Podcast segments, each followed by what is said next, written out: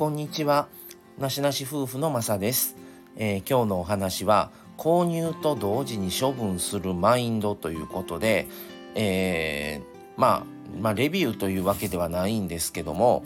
まあ、それの話がしたくって、じゃあ何を購入して何を捨てた、処分したのかっていう話になるんですが、あの、スニーカーをね、この間、あの、購入したんですね。つい先日買って。で、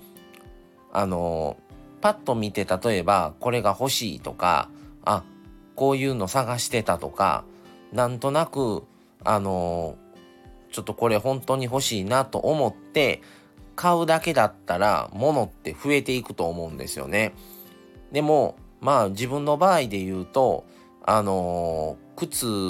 使ってるね、スニーカーがもう限界が来てて、で、僕すごく靴少ないんですね。全部で今4足なんですよ。で、その4足は何の4足かというと、1個はまあ冠婚葬祭とか、スーツ着た時に着る1足。で、もう1足は、えー、仕事用。仕事の日だけに履く専用の靴が、えー、スニーカー1足。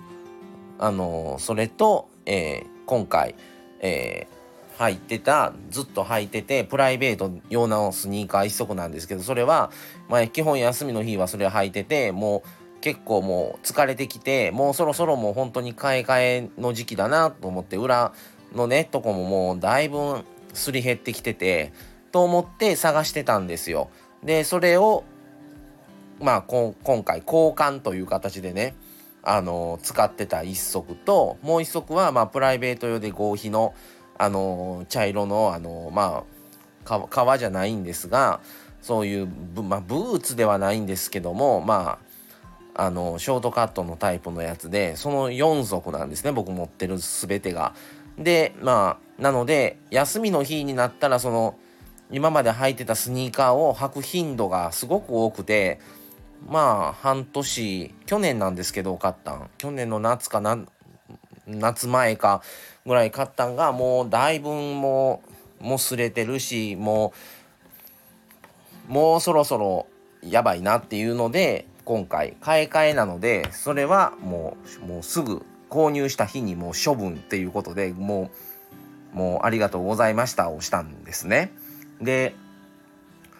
まあ僕たちはその断捨離で物を増やしたくなくって基本的にこれが欲しいっていう感じだけではあまり買わないようにしてるんですね。で今まで使ってたものがもうダメになって使えなくなるから交換用として買わないといけないっていう時にはちょっと早めから探して買います。でいいのがあったらその場でそれは買うんですけどもじゃ今まで使ってたの置いとくかっていうともうそれはもうもう基本的にはもう置いてると物増えるしそれを交換のために買ってるからもう今まで使ってたのは基本的にさよならするんですね。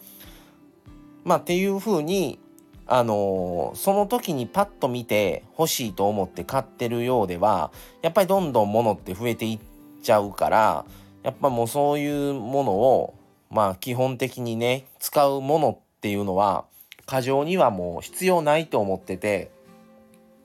それでまあ捨てるっていうことをね必ず何かを買ったら何か捨てるっていう習慣みたいなのをそういうマインドをねあのー、で、まあ、生活をしていくように、あのー、しています。なのであのー、ぜひあのこれはねこれをすると何か買ったら何か捨てるとか何かもう処分して売るとかっていうのに持っていけばだいぶものはまあ一1個買って1個捨ててるから結果的に物増えてることにはなってないのでそういう感じであのー、買うだけでは増えていくのでで結局ね物多かったら多かったでじゃあ全部を均等に使うかって言ったらきっとその中で気に入ったうちの3割4割ぐらいだけ使うことになっていくと思うんですよね。それだったら本当に気に入ってる分だけ置いて残りの6割のものはもう全部処分したらいいんちゃうのっていう発想なので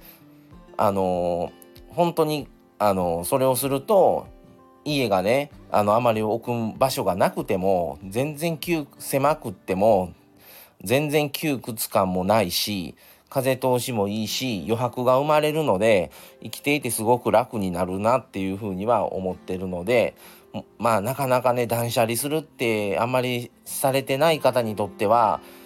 まあ捨てるのはもったいないとかね。まああの、せっかく高いお金出して買ってんのにってなるんですけどもでも結局使ってなかったら意味ないですから使うためにそれを買ってるわけでもうそれだったら売って他に必要な人のところに行ってもらった方が物も減るしでそのもの自体もやっぱり使ってもらえるところに行った方が幸せやと思うのであの本当にね必要なものだけを持って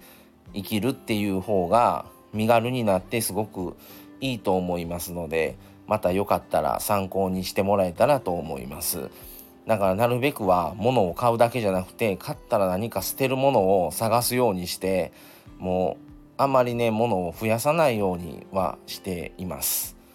はいということで、えー、今回は、えー、購入と同時に処分するマインドということであのバンズのねスニーカーを買ったんですよ。でその話をしてみました。はい。じゃあまた次回をお楽しみに。それではこれで失礼します。さようなら。